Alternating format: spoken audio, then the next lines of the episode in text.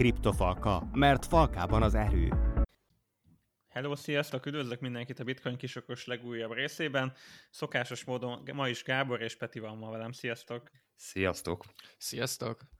Na hát, így a címbe is láthatjátok, hogy FTX van fölírva, de beszéltünk arra, hogy azért a csapból is mindenhonnan ez folyik, tehát így nagyon minimálisan szeretnénk majd arra beszélni, hogy éppen mi történik, az úgyis mindenki képbe van, inkább arra fogunk így kicsit ötletelni, hogy mit hozhat ez a jövőben, milyen negatívumok, milyen pozitívumok születhetnek ebből esetleg, miért ennek az egésznek a kimenetele, tehát nem nagyon akarunk untatni annyiva, annyira az FTX eseményeivel. Aki nem lenne képbe, azoknak két mondatban összefoglalva, az egyik, hát szerintem top 3-ban lévő kriptovaluta tőzs, de így talán mondhatjuk, csődbe ment a, talán múlt héten.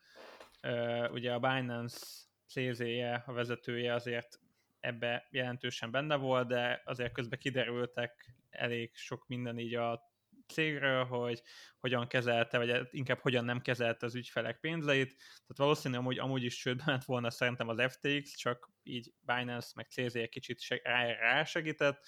Nyilván nekik konkurensük volt, meg így a kínai és amerikai politikusokkal bratizó CEO ellentétében azért van egy ilyen kis ellentét is, de igazából az a lényeg, hogy csődbe az FTX, egy vezető tős, de ami azért elég hamar nőtt nagyra, ez nagyon meglátszik abban, hogy hogyan kezelték az ügyfelek pénzeit, meg gyakorlatilag mindent, és ugye eléggé ö, sok mindenkit húzott magával, embereket, cégeket, és azért ennek elég markáns hát hatásai vannak a piacra nézve. Erről fogunk ma főként beszélgetni de ezt bedobnám nektek a kérdést, hogy titeket hogy érintett ez az egész, esetleg is személyesen, vagy így mit gondoltok erről? Nekem FTX-en nem volt semmi úgy, hogy én kívülről néztem ezt a dolgot, de hát senki nincs kívül, akinek kriptója volt, mert hát az egész piacot leverte a dolog, úgyhogy nagyjából úgy, mint mindenki más, aki nem közvetlenül, hanem közvetetten bukott ezen a történeten. Valóban, ahogy mondtad, az FTX az hát nem nem a legújabb tőzsde volt, de ahhoz képest, hogy mióta van szem előtt, eléggé gyorsan felpörgött, kicsit olyan, mint a Luna, hogy uh-huh. az is egy yeah. ilyen, nem tudom, x altcoin volt, aztán gyorsan bepörgött a top 5-be, akkor persze mindenki hatalmas Luna fan volt, uh-huh. még mi is írtunk róla egy cikket annak idején, hogy hogy megy ez a, ez a stabil coinos történet, és akkor egyszer csak túl nagy lett, aztán, aztán kibuktak a kis amatőrségek, és megborult, szerintem ez kicsit hasonló dolog, úgyhogy hát veszélyes, tehát hogy az ilyen rising sztárok néha gyorsan le is esnek, talán annyi a tanulság, hogy, hogy érdemes tényleg a régebbi megbízható, kipróbált platformokon maradni, hogyha úgy van, ami már esetleg látott ilyen, ilyen keményebb helyzeteket, és talpon maradt. Ja, az azt szerintem jó párhuzam volt így a Lunával, mert Sajnos. Ja, sajnos, igen, de hogy én is kimaradtam mind a Lunából, mind az UST-ből, mind a, nem tudom, Celsiusból, FTX-ből, és szerintem hogy főként azért, mert én is ugye már hat éve kriptózom, és inkább azt mondom, ilyen konzervatívabb kriptósnak mondom már magamat ennyi idő után, tehát hogy nem ülsz föl minden vonatra, meg új hype-ra, és szerintem te is, meg én is, meg így nem tudom, tőlünk sokan azért kerülik ezeket el, mert hogy így itt tényleg így annyira hirtelen kinő egy Luna a semmiből, meg egy FTX, hogy kicsit ez ilyen túl szép ahhoz, hogy igaz legyen, és ilyen könnyen jött, könnyen megy. Tehát, hogy így szerintem az a fontos üzenet, hogy a kriptopiac alapban egy vadnyugat, meg egy nagyon innovatívan, gyorsan növekvő piac, tehát hogyha erre fogadsz, erre a piacra, akkor te alapból egy iszonyatosan rizikóvállaló valaki vagy. És akkor ezen belül, hogyha te konzervatív vagy, az szerintem egy, nem, egy, nem egy rossz dolog, mert, mert azért láthatjuk most aztán fő, főleg, hogy, hogy milyen gyorsan mennek csődbe hatalmas cégek, amiről senki se gondolná, és akkor más meg nem tudom, ilyen 100 x-eket ígérő no-name shitcoinokat ajánlgat, meg hajkurászik, tehát, hogy tényleg ez az a piac, ahol nyugodtan lehetsz konzervatív, mert akkor is azért elég sok rizikót vállalsz. Igen, mintha kaszinóznál, vagy hogyha itt a piros, hol a pirosoznál a várban. Tehát, hogy mind a kettő szerencsejáték, de azért a kaszinóba talán nem annyira közvetlenül vágnak meg a várban, meg sanszos. jó. Én annyit tennék hozzá, amúgy szerencsére nekem sem volt uh, körülbelül semmi tőkém az FTX-en, talán Luna 2 airdrop volt de hogy így ez az összes. Um, Elronthatta a napodat akkor ez Hát nagyon elrontotta, igen. De hogy, hogy ez nem egy ilyen, tehát a Sam Bankman-Fried kicsit próbálja most úgy felállítani ezt a szenáriót, hogy hát a piaci körülmények, meg, meg elrontotta, nem figyelt oda, nem tudom, de hogy, hogy itt van egy nagyon súlyos probléma, hogy az ügyfelek pénzét uh-huh. hogyan mhm. kezelték. Um, úgy kezelték, mint hogy ez az ő saját pénzük lett volna, um, egy, egy, um, egy, egy másik uh, vállalatukba, az Alameda Research-be folyamatosan hiteleztek ebből a betéti pénzből, tehát hogy itt sokkal több többről van szó, mint rossz piaci körülmények. Itt ez Persze. egy ö, rossz menedzsment, és hát majd, majd nyilván a, ugye most már csődeljárás alatt vannak, tehát ö, lesz egy jogi vizsgálata is a, a történetnek, de hogy ö, ugye az új CEO, mert ugye az előző lemondott, uh-huh. ö, most posztolgat az FTX-en, és hát ö, ilyeneket ír, hogy FTX-en belül, tehát cégen belül nem volt rendes könyvelés, audit, készpénzmenedzsment, HR, kockázatmenedzsment, tehát hogy, hogy egy ilyen rosszul kezelt vállalat volt belülről, legalábbis most az új CEO ezt mondja. Hát simán el lehet hinni, tehát hogy meg, meg, hogy magának, magánszemélynek egy milliárd dollár csak úgy kihitelezett a cégéből a vezető, tehát hogy elég meredek dolgokat csináltak. Igen, tehát folyamatosan derülnek ki itt az újabb és újabb dolgok. Um, ilyenek is voltak, hogy, hogy um, az egész rendszerben volt egy backdoor, hogy úgy tudjon utalni cégek között, hogy az ne látszódjon. Ez eleinte pletyka volt, azt hiszem most már ez meg is lett erősítve. Uh-huh. Um, még annyit így a, a, a sztorihoz, hogy ugye nagyon sokan a Twitterről tájékozódnak, amúgy én is, és elképesztően sok a fád, a misinformation és, és minden, tehát hogy Öm, szerintem amit úgymond el lehet hír, hinni, az a, amit a, az FTX-en írnak ki, tehát hogy a, a már új CEO ír ki, öm, amit a, a különböző sajtók írnak ki, és amit, amit így külön valamilyen, mm, hogy is mondjam, influencerek írnak ki, azt szerintem még óvatosan kell kezelni, mert hajlamosak kicsit túlozni, plegykákból tájékozódni, úgyhogy, úgyhogy ezt mindenkinek így ajánlom, hogy óvatosan. Ja, ez tök jó. Meg, meg tényleg ahogy szar, már most minden erről szól, tehát hogyha mennyit egy Cointelegraph-ot és 20-ból kell 15 cikkbe benne vagy FTX, ami engem meglepett kicsit, meg azt annyira nem is értem, hogy, hogy olyat is írnak a Cointelegraph, hogy elvileg az FTX-nek nem is volt bitcoin a számláján. Tehát, hogy, hogy valójában úgymond nem volt mögötte ott ténylegesen annyi bitcoin, amennyit állítottak, hanem, hanem sokkal többet állítottak, mint amennyi valójában volt. Tehát, hogy konkrétan ilyen részleges letétként kezelték, és sokszorosát állították, amivel úgymond kvázi virtuálisan a bitcoin készletét megtolták. És nyilván ez addig nem derül ki, amíg nincs egy ilyen bankroham, vagy hogy mondjuk ezt, amikor a tőzsdére megy mindenki és kiutalná, és kiderül, hogy basszus nincs is benne annyi, amennyit mondanak Uh-huh. Tehát, hogy, hogy e, ez, ez például egy olyan valami, ami ugye a bitcoin árára úgy mond pont szar hatással lehetett, hogyha ők ezzel tényleg manipuláltak, hogy, hogy igazából nem volt annyi bitcoinük, mint amennyit állítottak, és ezzel a készletet kvázi föltolták így, így virtuálisan. Hát és ez csak egy a sok közül, um, tehát hogy tényleg én is olyanokat olvastam, hogy így, így nem, nem is hittem el, tehát hogyha, hogyha mindennek, amiket így mondanak, így a fele igaz, tehát ez, ez egy nagyon durva sztori amúgy. És még csak arra reagálva az még egy korábbi, hogy hogy, hogy, hogy tudott ilyen gyorsan felszíre törni az FTX. Um, ugye alapvetően előbb nem is az FTX volt, hanem az Alameda. Uh-huh. És az Alameda az egy market making um, cég volt, ami ugye annyit jelent, hogy um, likviditást csináltak a piacon, um, egyrészt kereskedtek, tehát hogy maguknak is generáltak pénzt, de hogy, hogy ezeknek a market makereknek a célja, hogy, hogy, hogy amikor te egy nagy market buy-t benyomsz, akkor, akkor nem mozduljon el olyan nagyon az árfolyam, hanem, hanem legyenek ö, vételi és eladási ajánlatok a, az ajánlati könyvben. Na, egy ilyen market maker volt az Alameda, ez egy nagyon, nagyon nagy részét tette ki amúgy a market making rendszernek. Tehát most, mm. hogy az Alameda csődbe ment, ezzel nagyjából a bitcoin vagy mi az likviditásnak a, a fele elveszett, tehát hogy nagyon nagy része. És, és azért tudott az FTX jól betörni, mert, mert az Alameda az az FTX-en csinált piacot. Tehát, hogy, hogy egy olyan tőzsdét tudtak összerakni egy market making szolgáltatással, hogy, hogy, hogy nagyon jó volt ott kereskedni, mert nem volt slippage, jó áron tudtál venni, nagy tőkéket tudtál ott mozgatni, tehát, hogy ilyen kombinációt szerintem nem nagyon láttak még korábban az emberek, hogy, hogy, hogy volt egy ilyen, egy ilyen cég páros, hogy tőzsde és egy hozzátartozó market making szolgáltatás.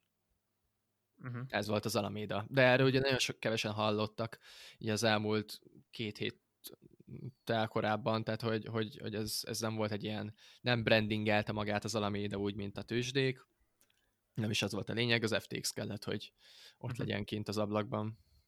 Igen.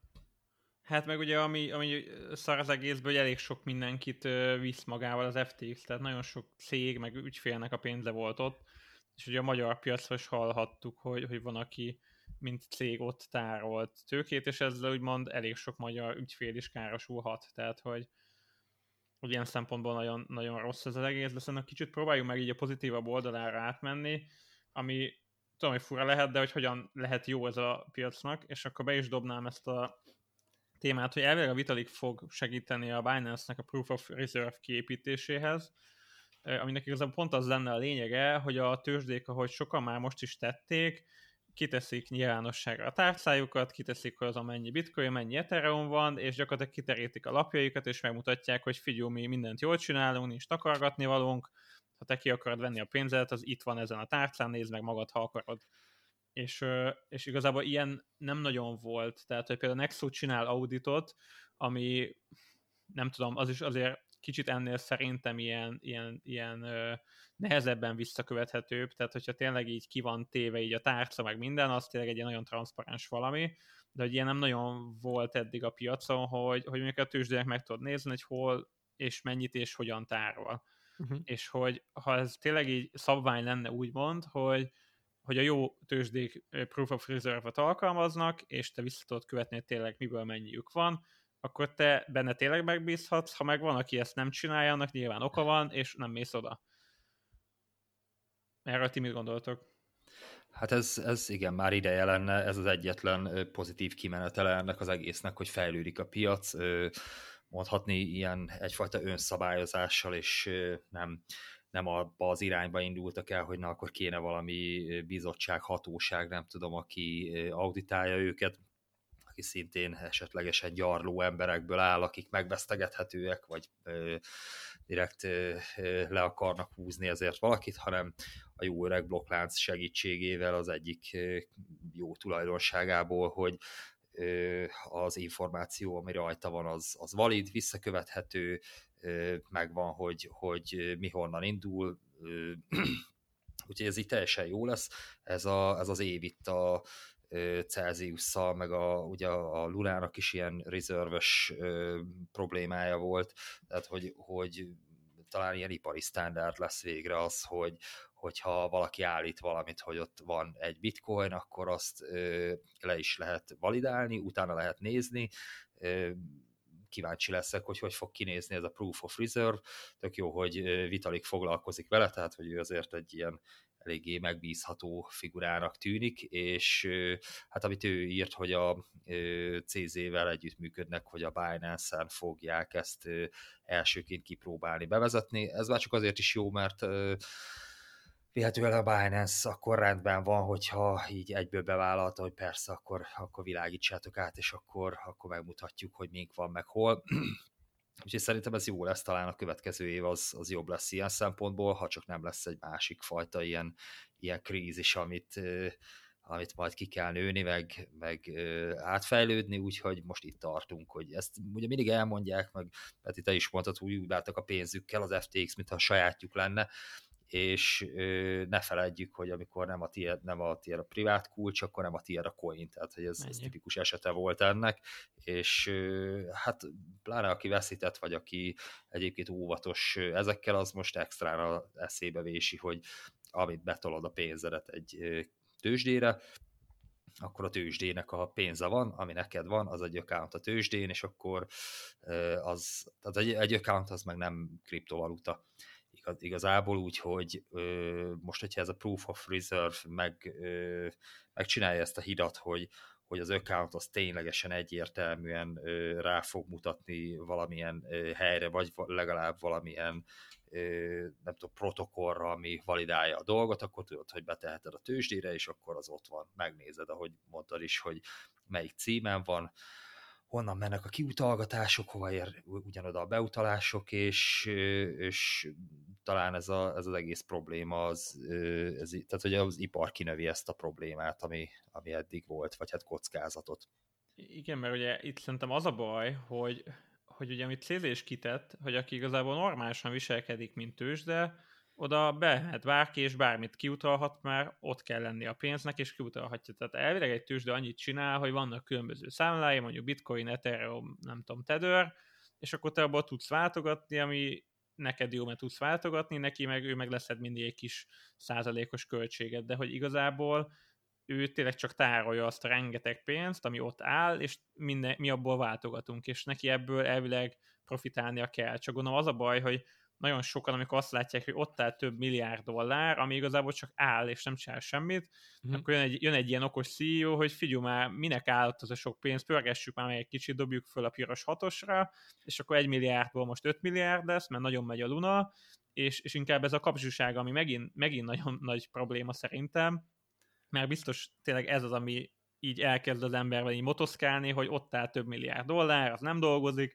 ha csak megkamatoztatjuk a nem tudom, a defibe valahol, akkor az ennyit hozza, nem csinálunk semmi bajt, de amikor a piac elkezdi kicsit összecsinálni magát, és kiderül, hogy, hogy te úgymond azzal a pénzzel tényleg rizikóztál, és akár elbukod, akkor meg tényleg az ügyfelek pénzét bukja el.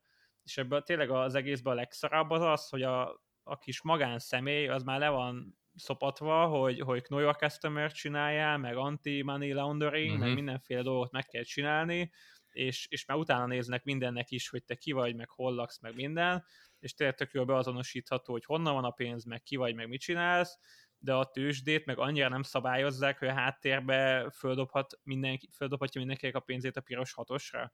Tehát, hogy, hogy ez szerintem olyan szempontból lesz jobb, így a jövőbe, hogy, hogy tényleg nehogy már az legyen, hogy az embereket szétszabályozzák, de a tőzsde meg azt csinál, amit akar. Tehát, hogy, hogy nyilván itt egy szabályozós dolog az mindenképpen hasznos lesz, és kell is, hogy lenne, és én azon lepődtem meg, hogy, hogy tényleg ennyire nem szabályozták eddig a tőzsdéket? Uh-huh. Nem? Vagy nem tudom, ezt ti hogy látjátok? Ö, hát ez amúgy nagyon fura, igen. Én, én itt ö, kicsit visszatekintenék, hogy, hogy mi volt a bankrendszerben, Aha. mert, mert szerintem nagyon, nagyon jól rá, rá lehet ezt az egészet így vetíteni, hogy, hogy a bankrendszerben is vannak kockázatok, amiket egy ideig nem kezeltek. Uh-huh. Csak akkor kezeltek bizonyos problémákat, amikor, amikor van nagyon nagy, igen, van nagyon nagy gebasz történt, és akkor mondtam, hogy oké, okay, akkor itt valamin változtatni kell. És hát a bankrendszeren is folyamatosan szabályoztak, um, partnerkockázatokat, most nem akarok ilyen nagyon nagy szakszavakat mondani, de az a lényeg, hogy, hogy ahogy megnézzük a történelmet, hogy 90-es években, 2000-es években, stb. És aztán jött a 2008-as válság, és kiderült, hogy még valami mindig nem stimmel. Um, és akkor jöttek még, még, még újabb szabályozások, amik kifejezetten erre vonatkoztak, hogy az úgymond fractional reserve, vagy ez a, uh-huh. ez a részleges részleges, részleges fedezet. Uh, amit a bankok is használnak, hogy akkor ez hogyan működjön úgy, hogy ez, ez ne legyen kockázatos. Uh-huh. Mert a bankok azóta tudnak úgy működni, hogy ez ne legyen kockázatos, tehát a bankoknak szintén ilyen tízszeres tőkeltétellel dolgoznak, ami azért sok. Uh, ami, ami azért sok, de hogy, hogy ez, ez ki lett találva, hogy ez így működjön, Igen. és ott van egy olyan rendszer, az úgynevezett uh, országos betétbiztosítási alap, van egy külön ilyen intézmény, aki arról gondoskodik, hogyha bárki csődbe megy, akkor az ügyfelek pénzét ő, ő kifizeti. És ezért nem történnek a, a bankrohamok. Tehát, hogy, hát egy hogy... szintig. Tehát, hogy az is valami 6 millió forint volt. Nem tudom, hogy ez hát változott. 100 ezer euró. volt. Ja, igen, akkor... 100 ezer euró. Tehát azért, azért viszonylag több. 8. Um, tehát, hogy szerintem most a kriptónál is majd egy olyan olyan, olyan éveket fogunk élni, hogy, hogy hasonlóan kell őket szabályozni valahogy, mint a bankok. Tehát, hogy egyrészt készítsenek jelentéseket, legyenek átláthatóak, csak szerintem ezekkel az a baj, hogy, hogy ugye a Binance is egy, egy világtűzsde, ha úgy tetszik. Tehát, hogy, hogy, hmm. hogy szinte ott, ott üzemel a világon mindenhol, és hát akkor most egyesével minden országban a saját törvényeknek megfelelően, tehát szerintem ez egy nagyon bonyolult történet. És emiatt hosszú sztori is lesz. Tehát ez nem egy pár hónapos vagy egy-két éves sztori szerintem, hanem ez a következő ja, tíz év. De ha ilyen blokklánc jellegű ö, proof of reserve lesz, ahogy ezt tervezik, akkor, akkor ez a nem tudom, jogi része, hogy akkor most melyik országban milyen törvények szerint, és a többi, ez teljesen lényegtelen lesz, mert esetleg lesz egy protokoll, ami bevizsgálja, tényleg párosítja a, a fedezeteket azzal, ami a, az ügyfélbeküldések, és akkor lesz egy zöld pipa, hogyha minden frankó, meg egy piros X, hogyha nem. Tehát, hogy, hogy a bankrendszer az csak úgy, úgy tud fejlődni, hogy, hogy hoznak egy törvényt, lesz egy hatóság rá akár, és akkor, akkor megbízunk abban, akkor nem a bankban, hanem az őket felügyelő, de hát azok is szintén emberek, és hát Isten mm. igazából nem tudhatjuk, hogy, nem egyezett meg az a, nem tudom, 13 valaki, aki ott ténylegesen döntéshozói körben van, és át is látja a dolgokat. Egy, egy blokkláncos megoldásnál pedig ugye don't trust verify, nem kell megbíznod senkiben, hanem, hanem a protokoll a Jó, forráskódon átmegy. Csak, csak a probléma még akkor is lehet, tehát lehet, hogy mondjuk ott van 100 millió luna a számlán, és azt, azt hiszük, hogy annak x millió dollár értéke van, és másnapra kiderül, hogy amúgy tökre nem. Tehát, hogy lehet, hogy full transzparens a tőzs, de csak egyszerűen maga a piac mondjuk fúj egy lufit, és az, annak igazából nincs értelme, ami ott tárolva van. Tehát, hogy én azt gondolom, hogy kb. ennek a kettőnek az együttese lesz, ami, ami uh-huh. majd így értelmes lesz, meg hasznos, hogy van egy ilyen proof of reserve, kiterítik a lapjait a tőzsdék, hogy miből mennyit tárolunk, meg van mondjuk egy ilyen helyreállítási alap, amit a Binance most el is kezdett amúgy, aminek pont az lenne a lényege, hogy neki rengeteg pénze van, vannak, akik amúgy jó cégek, jó dolgokat csinálnak, de valamit nem tudom, elszámoltak, vagy a piac miatt ö, megszenvedik, és ők azt, azokat a cégeket akár hajlandóak kisegíteni saját tőkéből, nyilván azért, hogy az egész piacot is segítség, gondolom. Igen. És, és igazából, ha ennek a párosítása létrejön, hogy te látod, hogy ők mit tárolnak, meg van egy ilyen olyas, mint egy betétbiztosítási alap, az, az úgy már elég, elég jó szerintem. Uh-huh de, de ugye ennek ellenére most azt láthatjuk, hogy kb. rekordmagasan a tőzsdékről való kriptovaluták kiáramlása, tehát azon is az érdemes elgondolkozni, hogy CZ nyilván tudta, hogyha az FTX-et, tehát egy ilyen top tőzsdét bedönt, akkor azzal magukat is alá, alá, maguk alá is rúgnak egy nagyot, és tényleg a Binance-ről is így napi szinten rengeteg pénz áramlik most ki. Tehát így ennek fényében is az érdemes szerintem átgondolni ezt, hogy miért, meg hogyan, meg miért is így alakult de hogy az biztos, hogy most így az embereknek a tőzsdébe vetett bizalma nagyon megrendült, és, és rengetegen utalnak ki saját tárcába, és akkor a következő témánk lehet ez is, hogy hol és hogyan tároljuk ezután a kriptovalutáinkat. Nem tudom, Gábor, esetleg mesélj, hogy neked te milyen intézkedéseket hoztál saját kis kriptotárolásaiddal kapcsolatban ezek után? Hát ami a hírhez kapcsolódik, hogy, hogy nem vagyok nyugodt a tőzsdéken, meg a CEFI platformokon, úgyhogy uh-huh. forduljunk a DeFi-hez jellegű.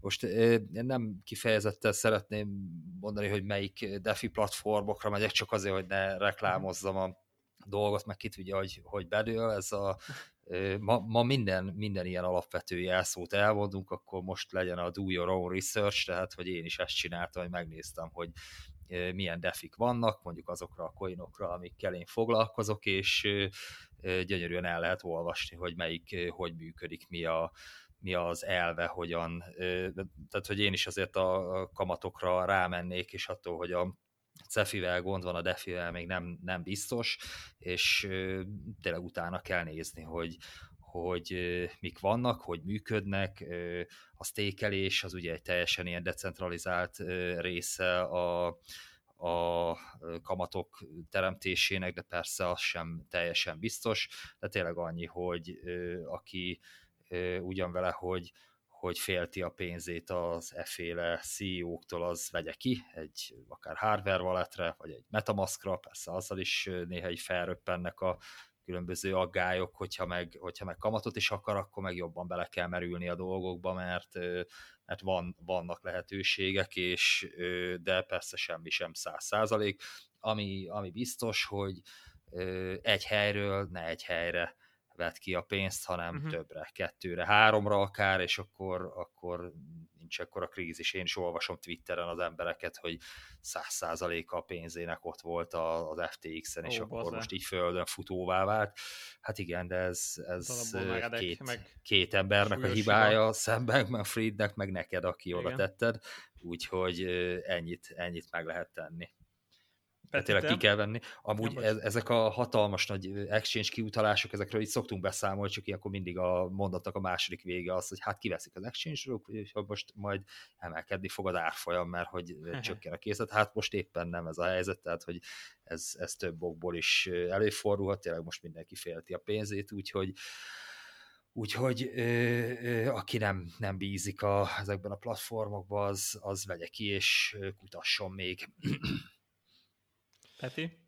Ö, még mielőtt belemegyek az én ö, biztonsági, ö, hogy is mondjam, tevékenységeimbe, um, nagyon sokan így mondják, hogy hát akkor most kripto vége, ez megint húzott egy, egy nagyon rosszat a bitcoin, meg a kriptopiac nagyon rossz, izé, Uh-huh. tehát hogy, hogy itt csak annyit, hogy, hogy itt most pont nem arról van szó, hogy a, a kripto baszta el, már bocsánat, hanem, hanem hogy egy centralizált szolgáltató, és ennek semmi köze a, a blokkláncokhoz, semmi köze a, Bitcoinhoz. a, a bitcoinhoz, a bitcoin működéséhez, tehát hogy, hogy csak az a baj, hogy valószínűleg az emberekhez megint az üt el, hogy, hogy a kriptopiacban megint valami nagy gebosz van, Mm. és, és, és, hogy ez a kripto hibája, hát pont, pont hogyha a blokkláncon csinálunk ilyen dolgokat, akkor az transzparens és nem tud ilyen létrejönni.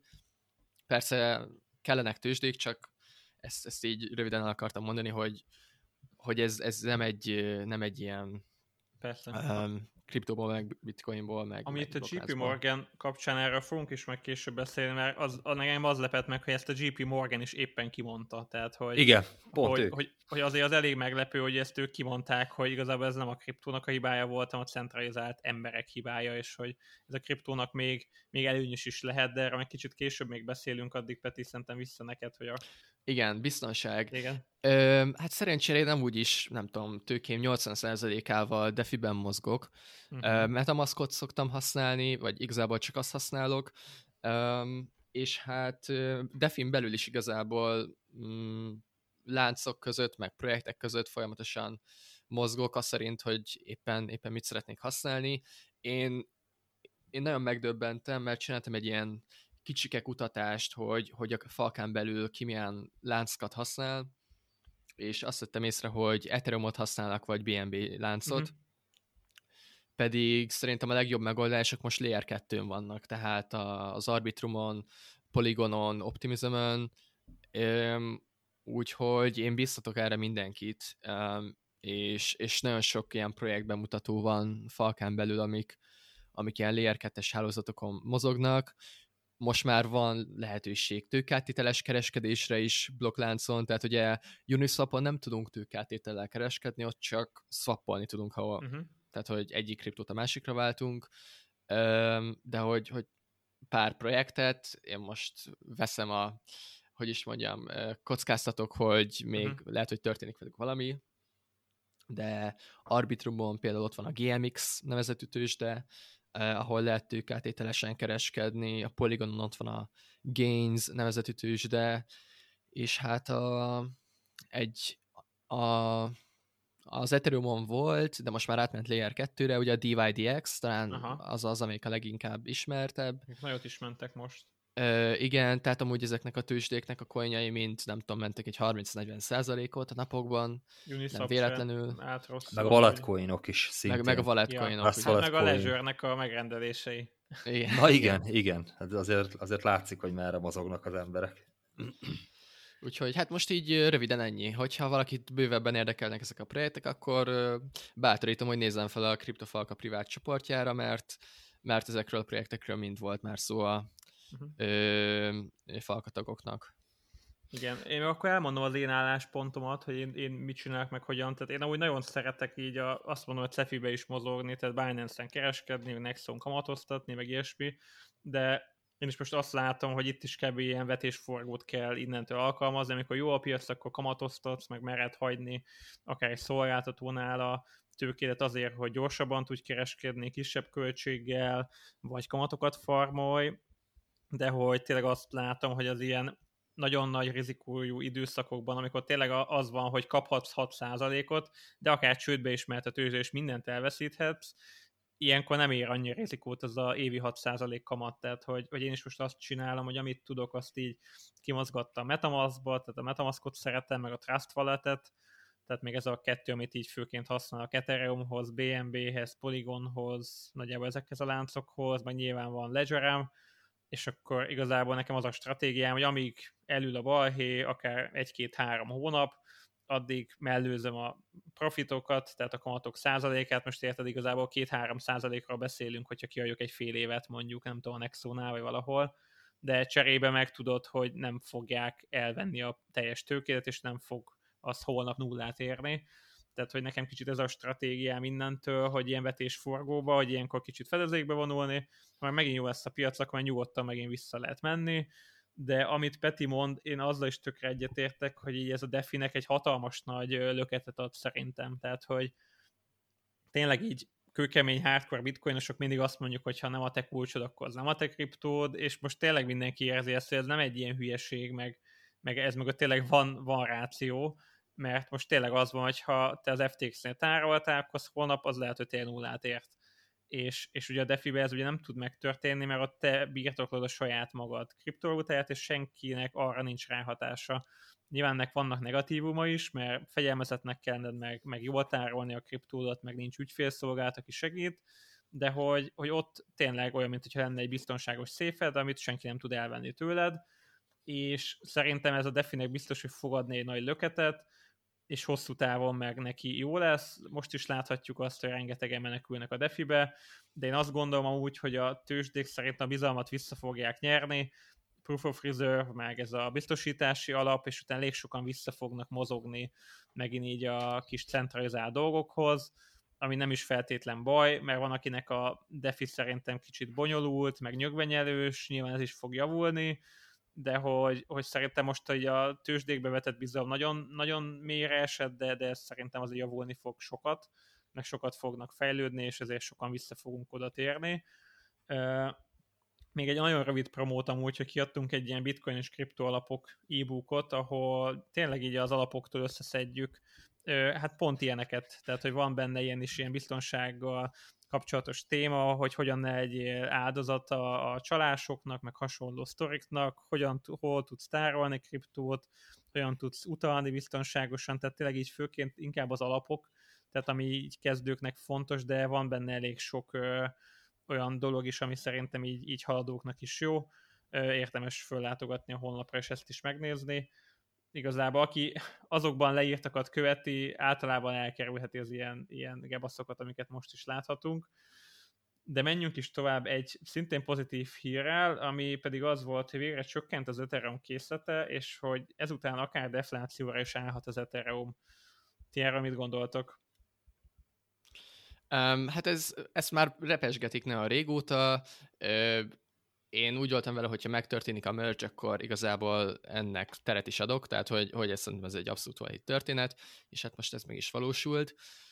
Ö, és hát hogy is mondjam, szerintem egy idő után még inkább ez biztos lesz, hogyha ugye az Ethereum-ot úgy képzelik el, mint egy ilyen data availability layer-t, tehát hogy igazából a layer 2-es hálózatok fognak ezerrel pörögni, és az Ethereumra csak visszatöltik, és az Ethereum lesz az úgymond a biztonsági alap, alapháló.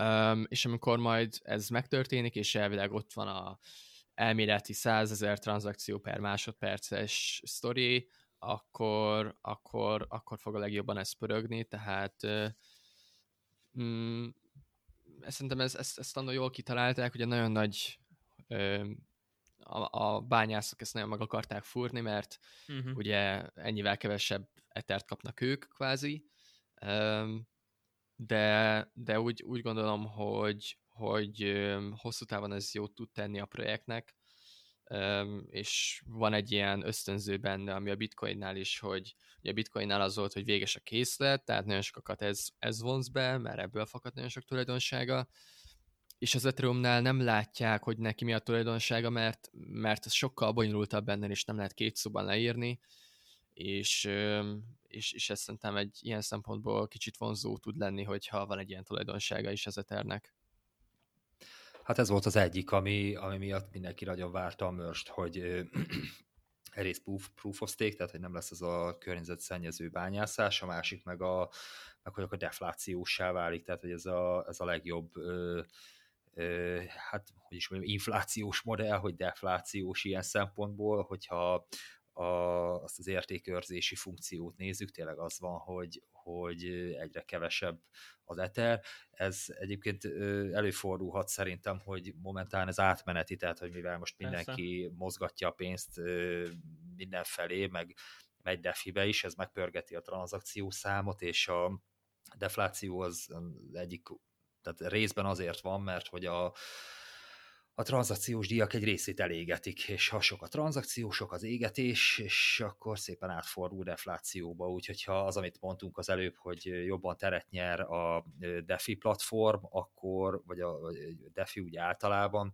akkor marad a magas tranzakciós szám, tehát már csak a, farmalások, visszaforgatások, a swapek ott, ott rajta, és, és szépen ég el a készlet, és egyre inkább betölti azt a funkciót, amit a bitcoin, hogy, hogy értékőrzés meg pénzt gyanánt. Ez azért régebben nem így volt, tehát hogy ö, igazából a, az Ether, az Ethereum az ö, inkább ez az okos szerződés, és ö, ö, hát ugye az Ether az a gázfi, miatt lényeges, hogy legyen mivel fizetni ezeket, de hogy az itt termelődött egy logika szerint, most pedig csökken, de ugyanúgy működnek az okos szerződések, tehát hogy ez így, ez így most nagyon jó, talán nem lesz annyira deflációs hosszú távon, mint, mint momentán, viszont az irány az, az szerintem ez. Ha csak a cexek, meg a cefi úgy általában nem kap elő, erőre valahogy itt a proof of reserve dolog miatt, tehát hogy tényleg így a, a közösség, meg a piac így rányugszik ezekre a, a dolgokra, meg szépen mindenki nyugodt lesz, akkor mindenki visszatolja a pénzét a, a centralizált tőzsdékre, meg a kamatozó platformokra, és akkor ott szintén áll a pénz, csökken a tranzakció, nem annyira deflációs, meglátjuk majd, érdemes követni. Amúgy az a vicces, hogy most nézem ezt a készlet kibocsátást az Ethernél, és amikor megtörtént ugye a merge, akkor ugye ez a triple halving is mondtuk, tehát hogy olyan volt, mint hogyha a Bitcoin, Bitcoin-nál három ilyen blokkfelezés lett volna kb. Tehát, hogy így, így valami, nem tudom, több mint 90%-kal csökkent a készlet kibocsátás, vagy valamilyen elég drasztikus változás volt, ugye. És azt nézem, hogy a készlet amúgy a merge utáni durván egy hónapban egy viszonylag emelkedett. Tehát, hogy, hogy azt lehet mondani, hogy, hogy a merge után még azért mindig maga az Ether készlete folyamatosan nőtt, és október 8-án van egy törés benne, ami ugye már egy jó hónapja volt, tehát bőven az FTX előtt, onnantól elkezdett a készlet változása csökkenni, és igazából november 9-én volt nullában, tehát hogy, hogy ott volt pont akkor a készletünk, mint 64 napja a merge Most ez a november 9 az nem tudom, az FTX előtt volt-e, vagy pont kb. akkor, de azóta meg bementünk mínuszba, és jelenleg 6000 ethereum van kevesebb, mint a merch időpontjában, tehát ennyivel szűkebb az Ethereum készlete. Nyilván ez azért jó, mert ha kevés Ethereum van, de sokan akarnának venni, akkor nyilván annak az ára egy jó hatása van. Szóval nem tudom amúgy, hogy mennyire az FTX-szel kapcsolatos, mert én azt látom, hogy október 8-tól már amúgy ez a csökkenő tendencia látható, ami bőven előtte volt, de nyilván igen, ez a, ez a piac eléggé párhuzamosan fog változni, tehát lehet, hogy most kicsit deflációs, de visszamegyünk majd megint inflációsba, de az meg biztos, hogyha meg bika piac lesz, akkor még jobban fog pörögni a hálózat, szóval inkább mm-hmm. deflációs lehet. Szóval szerintem ez azért jó, mert ami eddig csak így elméletben létezett, az most így gyakorlatban is látszik, és, és ez szerintem hosszú évek időtávlatában nagyon-nagyon jó hatása lesz az Etherre. Itt egy, bocsánat, egy rövid zárójá, hogy, uh-huh. hogy felmerül a kérdés, hogy ha deflációs, akkor egy idő után nem fog elfogyni a készlet. Ö, és, és erre az a válasz, hogy nem, mert amúgy ez elvileg, nem tudom pontosan hogyan működik a modell, hogy mennyit égetnek el, de hogy, hogy úgy működik a modell, hogy egy idő után, hogyha sok égetődik, akkor beáll egy ilyen egy ilyen stabilizációs szintre, ahonnan nem nagyon változik a, a, uh-huh. a készlet. Nyilván ez nem egyik pillanatról a másikra, hanem ahogy fogy-fogy-fogy a készlet, úgy, ha jól tudom, egyre kevesebb fog fogyni. Um, és, és egy idő után nem lesz az, hogy elfogy az eter, tehát uh-huh. hogy ugye ha belegondolunk, hogyha fogy, fogy a készlet, akkor valamikor el kell fogynia. Elégetik hogy... az utolsó, tényleg, akkor mi lesz? Nagyon jó ez a coin, csak elfogyhat, ja, bocs. Igen, Van egy klasszik, akit még érdekel. Csak röviden ennyi, hogy nem tud elfogyni. Meg, meg, meg, meg tehát egy kicsit mondjuk számokat is, tehát eddig az volt, hogy évi szinten ilyen 2-3 százalék volt elvileg az Ethereum készleték a növekedése, legalábbis itt, amit én nézek, ezt mutatja, tehát néhány százalék pluszba voltunk, és a mostani szimuláció alapján azt mondaná, hogy egy év alatt kb. egy-másfél százalékot csökkenne a készlet, tehát hogy ha még el is fogyna, akkor gyakorlatilag száz év vagy defláció kéne ahhoz, hogy elfogyjon, aztán száz év alatt az elég sok minden tud történni, meg jó sok fejlesztés, meg változás, tehát elfogyni tényleg biztos, hogy nem fog, csak inkább azt lehet mondani, hogy nagyon minimális készlet növekvésben most egy nagyon még minimálisabb készlet csökkenést látunk. Igen. És sose gondoltam erre, hogy tényleg mi van, hogyha deflációs, akkor fogy, hogy egyszer csak elfogy az utolsó, de akkor jó tudni, hogy azért Vitalik és barátai végig pörgették ezt a forgatókönyvet is. Azt, hogy mondjuk el egyébként, hogy hol nézed ezeket az infókat, az Ultrasound Money uh-huh. holnap, ahol gyönyörűen lehet követni, hogy éppen mi történik az ethereum mennyire deflációs, rengeteg ilyen statisztika van, egy ilyen nagyon könnyen áttekintető, ilyen infografika jellegű holnap, úgyhogy ezt ajánlom mindenkinek, aki ethereum tart, vagy gondolkozik rajta, hogy vásároljon belőle, mert ott, ott tényleg uh, tehát jobb, mint egy ilyen, egy ilyen sima Ethereum Explorer, úgy szépen uh, ki van fejtve minden adat információvá, amit úgy fel tudunk dolgozni. Na és föl dobok nektek egy kérdést, mert a hallgatóknak is, anélkül, hogy legörgetnétek a honlapon az aljára, szerintetek mi égette el a legtöbbet? Mondjuk a legtöbb, mondjuk a dobogó mi van a háromba az elmúlt időszakból. Mondok példákat, tehát akár nem tudom, Uniswap, Tether, OpenSea, tranzakciók, Metamask, USDC, Optimism, Coinbase, tehát szerintetek mi lehet a top három égető, ami legjobban pörgött? Biztos, hogy valami NFT. Um, arra emlékszem, hogy volt már egyszer, nem tudom, talán egy fél éve egy adás, hogy lehet, hogy több. Igen, igen. Uh, amikor az OpenSea vitte el a, a, a cuccot. Igen, de, a harmadik, igen. De, de hogy pont ezt akartam mondani, hogy, hogy azért azóta kicsit lankadt az NFT piac, úgyhogy nem azt tenném legelőre. Uh-huh. Talán inkább a Uniswapot előrébb igen, sorolnám. Azt talált. Um, És mi a második? DXY? Érdekes, hogy, hogy volt az a... Látom elég, elég triviális, tehát hogy aztán a legegyszerűbbnek mondható. Egy Tether, vagy USDC, vagy... Nem, vagy... nem maguk a tranzakciók, tehát maga ja, az maguk, Ethereum ja, ja, ja. tranzakciói. De igazából tényleg Uniswap V3, Ethereum tranzakciók és OpenSea, és a Tether a negyedik amúgy. Ah. Meg ami, ami érdekes, hogy most Uniswap V3 vezet, és a V2 az csak a hatodik, vagy mennyi? 1, 2, 3, 4, nem, az az ötödik. Tehát, hogy úgy néz ki, hogy a Uninak az újabb frissítése az most már tényleg így domináns az előzővel szembe a Tether meg az USDC-re is gyanakodtam volna, uh-huh. mert ugye ott meg a, azokat Solánán, ugye azok uh-huh. Solánán is létezik, és akkor egyre több tős, de talán a Binance legutóbb, de mint a múlt héten a Coinbase lett volna, hogy hogy korlátozza, mert hogy a Solánára is rájár a rút keményen, és hát Igen. mivel a, ezek a stabil coinok itt több platformon léteznek, ezért a biztonsági megfontolásból így, így gondolom arra húznak a tőzsdék, hogy ne szívjanak már még egy ilyen nagyon durvát idén, ezért inkább az Ethereum felé, vagy az ilyen más layer kettők felé uh-huh. tolják, úgyhogy azt is el tudom képzelni, hogy aki de én is küldtem terert, meg USDC-t Szolánában tőzsdékről, mert mm. hogy hát mennyivel olcsóbb a tranzakciós díj, vagy hát a withdrawal fee, és akkor most, most már ez nincs. Amúgy Peti, még azt akartam tőled kérdezni, hogy tudom, hogy te ilyen hagyományos pénzügyi világból is nagyon otthon vagy, hogy nem fura picit, hogy ott a defláció, mint szó, az általában egy negatív valami, nem? Tehát, hogy... Hát igen, um, ugye ennek a közgazdasági oka... Igen, tehát, igen, hogy, igen.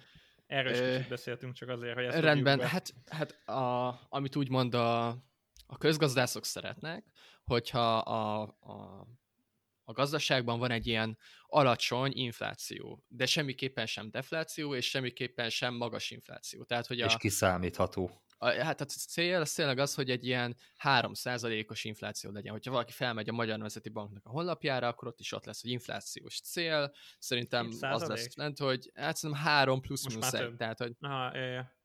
Uh, nyilván ezt most nem sikerült tartani, de most, most ettől ezt, ezt most hagyjuk.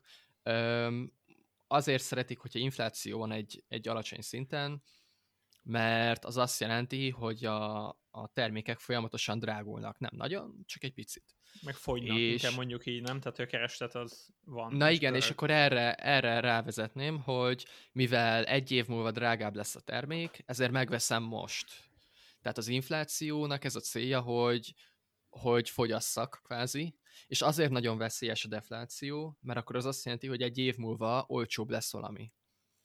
És hogyha olcsóbb valami, akkor az azt jelenti, hogy én inkább egy év múlva veszem meg, elhalasztom a költésemet, és ezáltal nagyon-nagyon lehűl a gazdaság, lecsökken a GDP, megnő a munkanélküliség, Csődben um, a cégek. Csődben lennek a cégek, tehát hogy alapvetően az ilyen alacsony infláció, az ilyen ö, pszichológiai hatás, hogy kvázi forogjon a pénz a gazdaságban. Tehát ez nem egy ördögtől való dolog, nyilván ennek vannak következményei, tehát hogy azért az végtelenségig való növekedés sem jó, ugye ez például széndiokszid kibocsátás növekedéssel jár, ami, uh-huh. ami mondjuk nem, nem tesz annyira jót a környezetnek, de hogy például vannak olyanok, akik ez a degrowth um, nem főáramú gondolatmenetet követik, hogy nem növekedni kéne, nem csökkenni, és akkor ezt hogy tudjuk elérni. Uh-huh. De ebbe most már nem menjünk bele. Igen, de ugye azt, hogy mondjuk az ethereum csökken a készlete, ugye az egy tök más valami, tehát hogy persze, persze. az értelemben a defláció az igazából és azon gondolkoztam, az ökoszisztémának rossz az, hogy a készlet minimálisan csökken, de szerintem ja, semmilyen értelek. szempontból nem. Tehát, hogy itt nincs, nincs olyan, mint a sima gazdaságnál, Igen. hogy hogyha nem veszik annyian, akkor egy cégnek nem jön annyi profit, akkor a, a cég csődbe megy, ő elbocsátja az ember, és tényleg egy ilyen van egy recesszió. Tehát, Igen. Hogy, Ö, hogy nem, nem, Ethernél most csak annyi, hogy az Ethernél nem, ugye tökre más minden, és, és ott, ott nincs ez a, ez a negatív hatás, ami, ami amúgy reálisan a gazdaságban tényleg probléma lenne.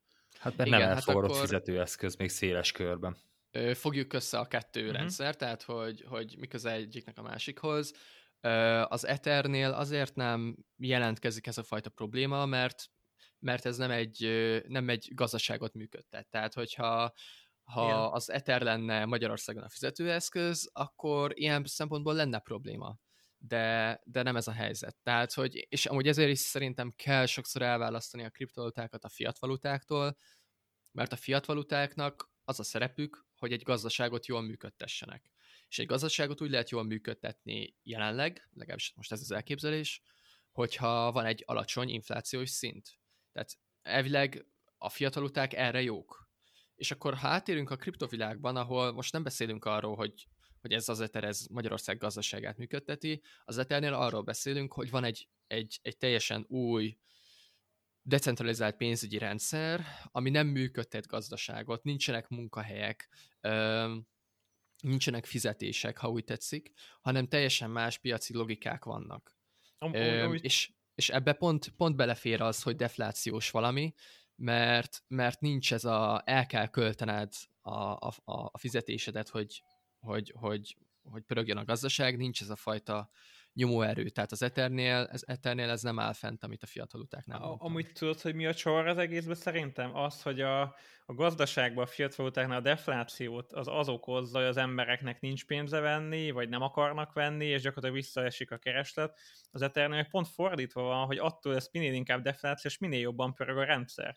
Tehát, hogy egy, egy pont egy ellentét van abban, hogy mitől lesz az egyik deflációs, meg a másik. Tehát igazából az Ethernél, amikor deflációs, akkor jó a gazdasága az Ethernek, mert akkor van sok tranzakció, és akkor pörög nagyon. Tehát, hogy maga a matek... tudjuk definiálni, abszolút. Maga a matematikai modell pont, mint hogy egy ellentétet ráhúznál, hogy az Ethernél az a jó, ha deflációs, mert akkor nagyon sokan használják. A fiat valutáknál, meg a mai jelenlegi szisztémában meg pont fordítva van hogy, hogy akkor nem vásárolnak, visszaesik a bevétel a cégeknek, és csődbe mennek. Tehát, hogy az, az pont ott recessziót jelent. Igen, ilyen szempontból ez egy jó uh, mutató tud lenni, hogy mennyi eter ég el. Um, de ugye nagyon sok, ugye pont az a jó a, a blockchainben, hogy hogy on-chain adatokból végtelen mennyiségű grafikon tudunk létrehozni, és ezáltal látjuk a tranzakciószámot, mhm. felhasználókat, uh-huh. minden da da da da da. Um, de, de az például, hogy mennyi eter égett el, ez simán lehet egy ilyen jó kis mérőszám, amit bedobunk a többi közé, és akkor ezáltal is tudjuk értékelni, hogy akkor most jól teljesít, vagy nem teljesít jól az eter. Igen, sőt majdnem, hogy ez lehetne az Ether hálózatának a mérőszáma. Tehát, hogy minél inkább deflációs, minél több ég, annál jobban tudod, hogy annál többen használják és csinálnak rajta dolgokat, ami pont a fő célja, hogy, hogy őt használják, és olyan legyen, mint egy Windows, amire össze-vissza mindenféle játékot, meg programot írsz, és, és használod.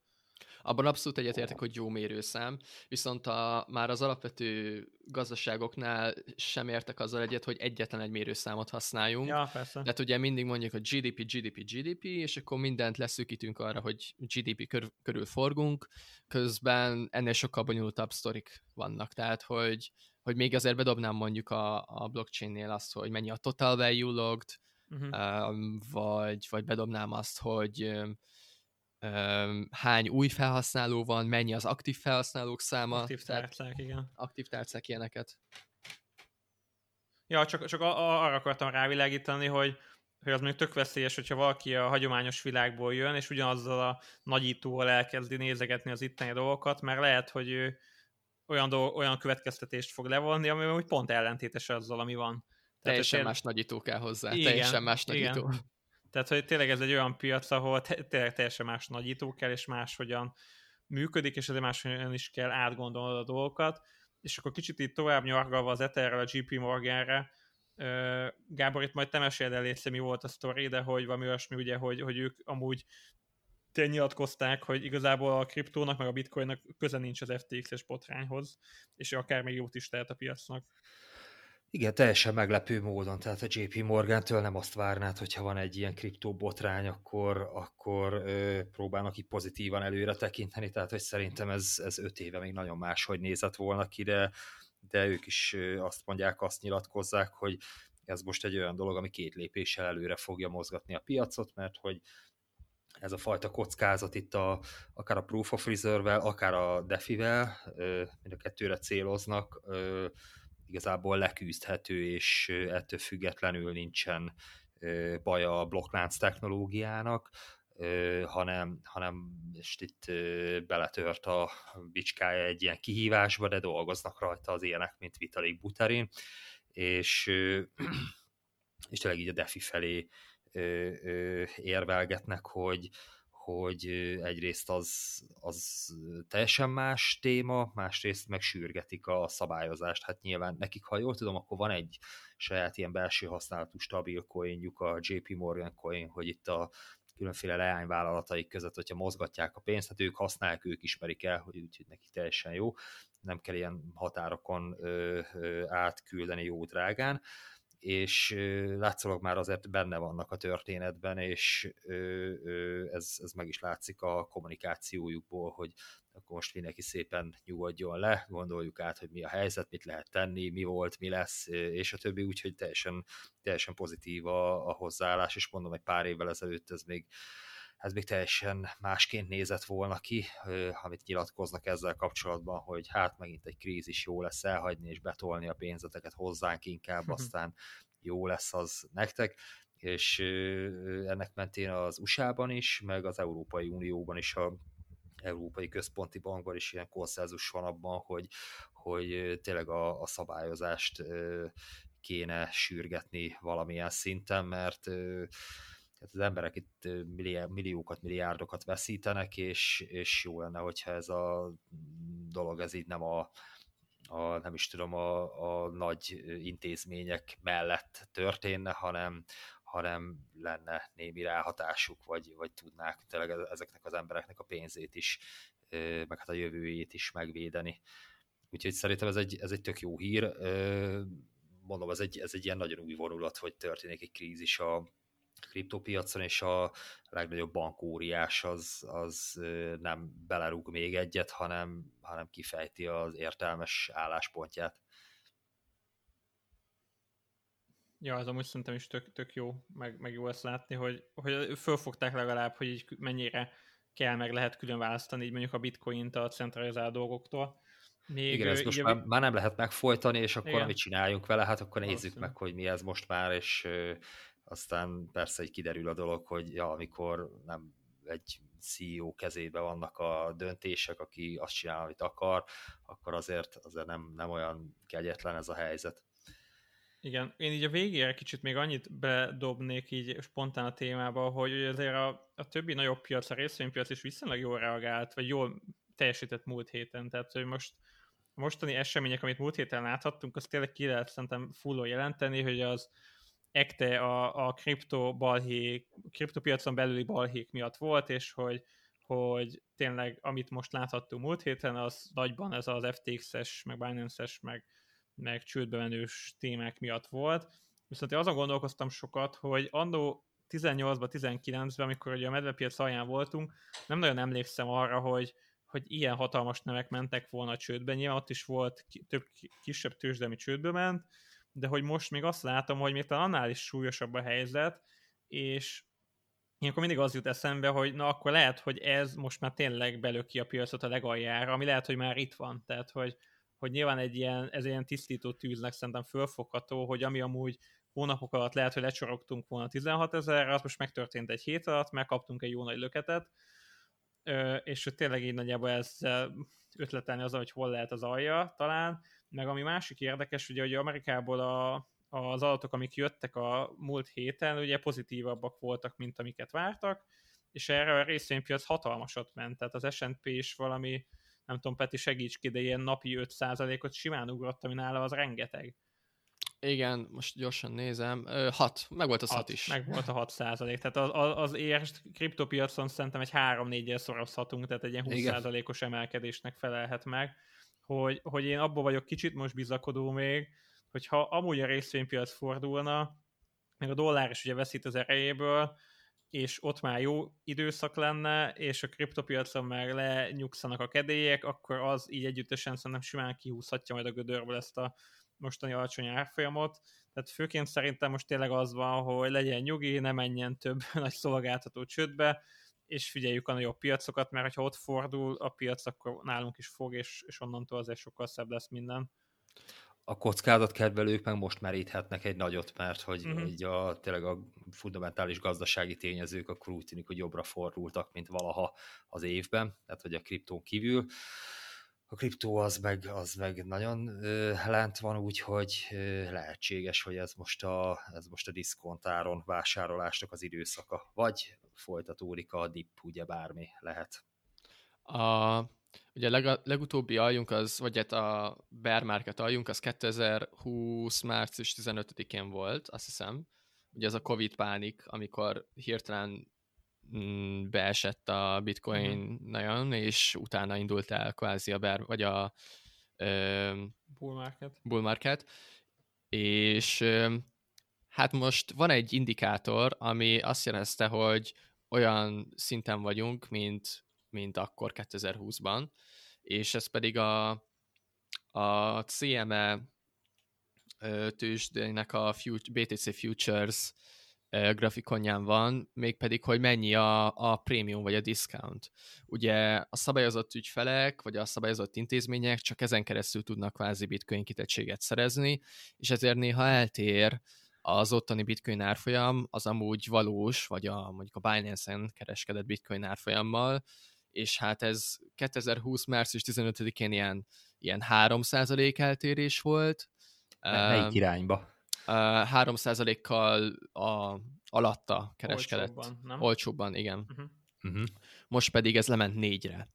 És amúgy a kettő időpont között, tehát a 2020. március 15-e és a mai nap között amúgy nem nagyon ment be egy százalék alá uh-huh. ez a cucc. Tehát ugye ez, ez egy jó indikátor lehet, viszont ugye mivel most másabb a helyzet, mint akkor volt, hogy 2020-ban egy, egy, egy hagyományos pénzügyi világban történt krízis alakult ki, amire a kriptó is korrelált, és leestünk. Most viszont, amire, amire beestünk, az egy abszolút crypto-related, mm. tehát az FTX-nek a bedőlése volt, és emiatt szerintem sajnos lehetnek még csontvázak a rendszerben, és emiatt szerintem még nem tudunk egyből kilábalni ebből az egészből. Úgyhogy ezért kétes a dolog, mert nagyon túladott a bitcoin, tehát hogy, hogy én már ott voltam, hogy lehet, hogy a 18k volt az alja, tehát nagyon túladott a bitcoin, de ettől függetlenül most ez az FTX egy sztori szerintem azért még egy pár hónapra legalább beteszi a, a, a mércét nekünk a csontvázak miatt. Én tényleg a csontvázak miatt félek még egy picit. Igen, hogy ezzel a kettősség én is full egyetértek, amit mondasz, mert én is elég sok indikátort nézek, meg minden, és nagyon sok ö, mutató olyan szinteken van, én nem is a 20-as Covid pánikot mondanám, hogy az egy néhány hetes kis megbotlás volt, mondjuk így, és utána még néhány hét múlva egész hamar vissza is állt az árfolyam oda, ahonnan jött, tehát hogy azt hiszem, inkább egy ilyen rövid távú negatív valami volt. Tehát az előző medvepiacunk, ami tényleg kb. egy évig voltunk ott medvepiacban, és a csústól az aljáig nagyjából egy év telt el, ugye az akkori 20 ezertől nagyjából 3200 dollárig esés 365 napot követelt, és ami tök vicces, mert most november 18-án, november 20-án voltunk egy évvel ezelőtt a csúcson, 66 ezernél, és most pontosan ugyannyi idő telt el, mint annó a 18-as medvepiac aljához, meg az RSI is amúgy pont ugyanazokat a alacsony szinteket ütötte meg, tehát amúgy indikátorokat nézve nagyon sok minden azt mondja, hogy a mostani piac az ugyanannyira rossz, mint amennyire a 18-as medvepiac legalja volt. Csak Vagy tél... ugyanolyan jó venni, mint a igen. 19-es aljon. I- igen, csak tényleg az a baj, amit Peti is mond, hogy, hogy azért az a félsz, hogy mi van, hogyha ez a lavina kicsit elindult, és ez miatt a mostani medvepiac egy kicsit még rosszabb is lesz, mint annó volt a medvepiac alja, és simán benne van, hogy ettől függetlenül még azért mehetünk lejjebb. De szerintem erre, a, én mindig ezt mondom, a legjobb stratégia, ha megpróbálod az aljat valahol kiátlagolni, és elfogadod, hogy most nem a legalján vagyunk, de az viszont biztos, hogy iszonyatosan jó és olcsó áron, és ezzel valahol, ha 15-16 18k körül kiátlagolsz egy beszállót, azzal szerintem nagyon hosszú távon nem tudsz mellé lőni, tehát én nagyjából ezt, ezt látom így. Hát reméljük. Igen, aztán nyilván sok minden kell ahhoz, hogy mi fog történni a mi piacunkon, mi fog történni a nagyobb piacokon. Egy biztos 24 májusában lesz a felezés, szerintem az az, ami fundamentálisan egy olyan pozitív hatást fog hozni, ami ha a legtöbbet is kell várjuk, akkor szerintem ott biztosan, hogy pozitív ö, dolgok fognak következni. Lást 2020 májusában voltunk kb. 9000-nél, majd rá néhány hónapra már 60 ezernél, tehát az egy olyan fundamentális változás, ami, ami úgy matakból adódóan jól hat az árfolyamra, de hát nyilván azért addig még sok minden fog történni, de szerencsére mi itt leszünk nektek jövőre is, meg még idén is sokszor, Szóval hallgassátok az adásunkat, meg ajánljatok minket barátaitoknak is, és köszönjük, hogy itt voltatok. Sziasztok! Ciao. Sziasztok!